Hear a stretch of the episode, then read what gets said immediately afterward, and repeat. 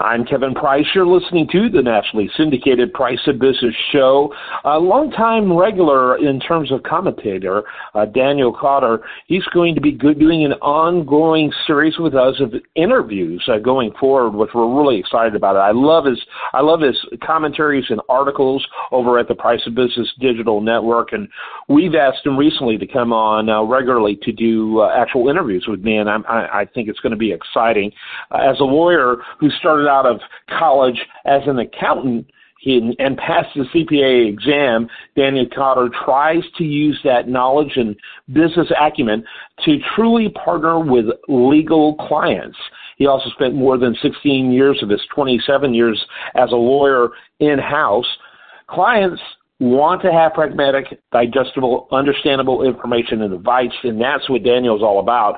Uh, I'm telling you, in this world of uh, really reaction uh, rather than proaction, um, an attorney in the in the proaction area is crucial. He graduated with honors in accounting from Monmouth College and a law degree with honors from the John Marshall Law School. So we're lo- glad to have him. You can learn more about him, of course, at howardandhoward.com. That's howardandhoward.com. Welcome back to the nationally syndicated Price of Business. Daniel Cotter, he is a regular on the Price of Business. You know, Daniel, love having you on the program. You bring great perspective you are a, uh, really someone who has a trusted advisor approach for your clients when it comes to the law, which is so unique. Uh, I love what you do. You know, uh, sometimes I remember, sometimes I don't. But I always like to mention your book. And, you know, and in fact, uh, recently we had to do a commentary on the passing of Sandra Day O'Connor, and you brought so much depth to the perspective. And I think a lot had to do with your book, which was about the Chief Justices. Why don't you take a moment to talk about your book talk quickly about your firm and uh, give your website, uh, really the website for your firm, but we'll have on the web page uh, a link to uh, your book. We, we always do. Uh, but I love your book. So real quickly, there's a little bit to do before we get started. And we got a great topic today, by the way.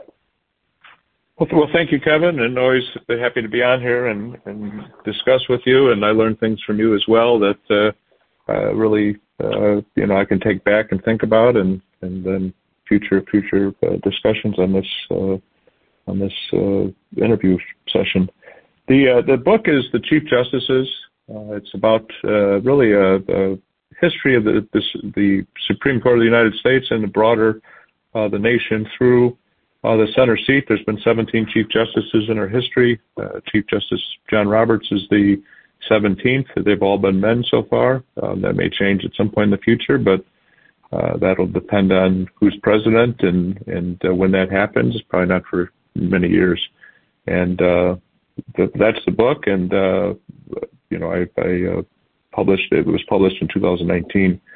My firm is Dickinson Wright PLLC, and our website is Dickinson-Wright W R I G H T dot com, and we're uh, a, a, law firm, full service law firm for uh, businesses and uh, try to be trusted advisors to those businesses.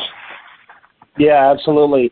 Uh, and by the way, one of the things you've done is you've really positioned yourself as as a trusted advisor, and I think that is so important. That there's an area uh, business owners have accountants, they you know, and they and they use them right in a preventative and defensive way. At least they should be. Uh, maybe not everybody, but it's kind of intuitively known.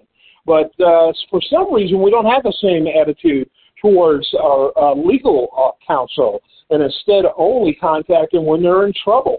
And what I love is that you've made yourself available and you position yourself as the person you go to before you're in trouble. And that really is the unique perspective you bring to every interview that we have. And so, um, and every time you're on, you bring such interesting topics that really, as you talk, I can see your philosophy at work as you talk about these topics. And I think that's going to be the case today.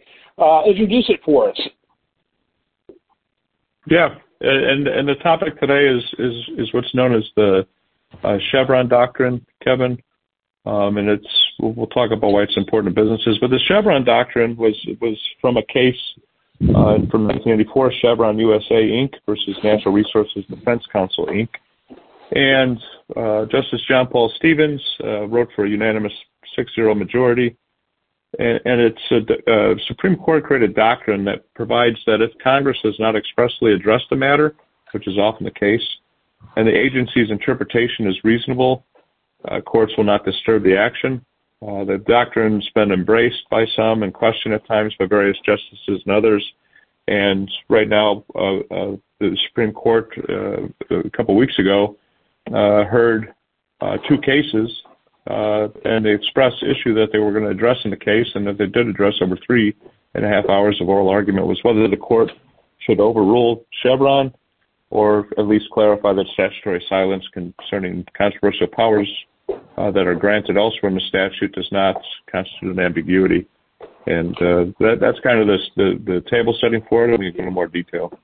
Yeah, and, and didn't they just last year actually adjudicate on a case that related to the Department of Labor that was really a blow at the administrative state?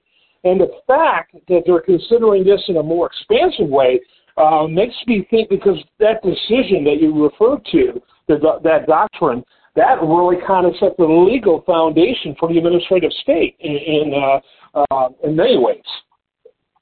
Yeah, if it if it didn't set the stage, it, it at least uh, expanded kind of this administrative state, and you know, there's a a big debate, Kevin. You know, going back to the founding of the of, the country and kind of you know just how how broad uh, the administrative state is. Uh, my co-host on a podcast we do referred to this as the largest branch of government, right? That's unaccountable. Uh, most of these agencies yeah. are under the executive branch, but what, what you know one of the things you and I have talked about previously, Kevin, and, and offline, is, is that you know one of the challenges uh, is if if the court uh, overturns Chevron, and it appears that they're going to. Uh, Justice Jackson, in, in oral argument, she even mentioned something about uh, she she referred to Chevron in the past tense, but um, the, the the real issue that, that you and I've talked about is that neither side of the aisle uh, in in in D.C. right now uh, can legislate anything. They can't agree on almost anything. It's become so hyper uh, polarized, and even within the parties, they can't agree on how they move forward on any any given piece of legislation. So, if if, if Congress is actually tasked with giving more concrete direction and creating the rules for these agencies, uh, you know, the the fear I think is that you know that this will be a, a, a get broken down uh, jalopy that that no, nobody uh, you know the the government won't function and you know some, some may say that's a good thing but but without anything just think of all the things that we have uh, that that are are part of these various agencies and you know how how that functions. Uh, on the other hand, you know one of the things that Chief Justice John Roberts uh, uh, mentioned in, in these arguments uh, uh, a while back was that uh, he didn't seem to think that things would change very much. He, he may have the the right answer on that because you, you think about it. I mean, again, whether it's the EEOC or the EPA or IRS or you know name your alphabet soup of agencies, um, these things have a lot of people in them, and, and uh, so you know they're they're still going to function somehow. Uh, it'll be on these cases that are, you know, uh, one, one question is, does this open up every case that's ever been decided?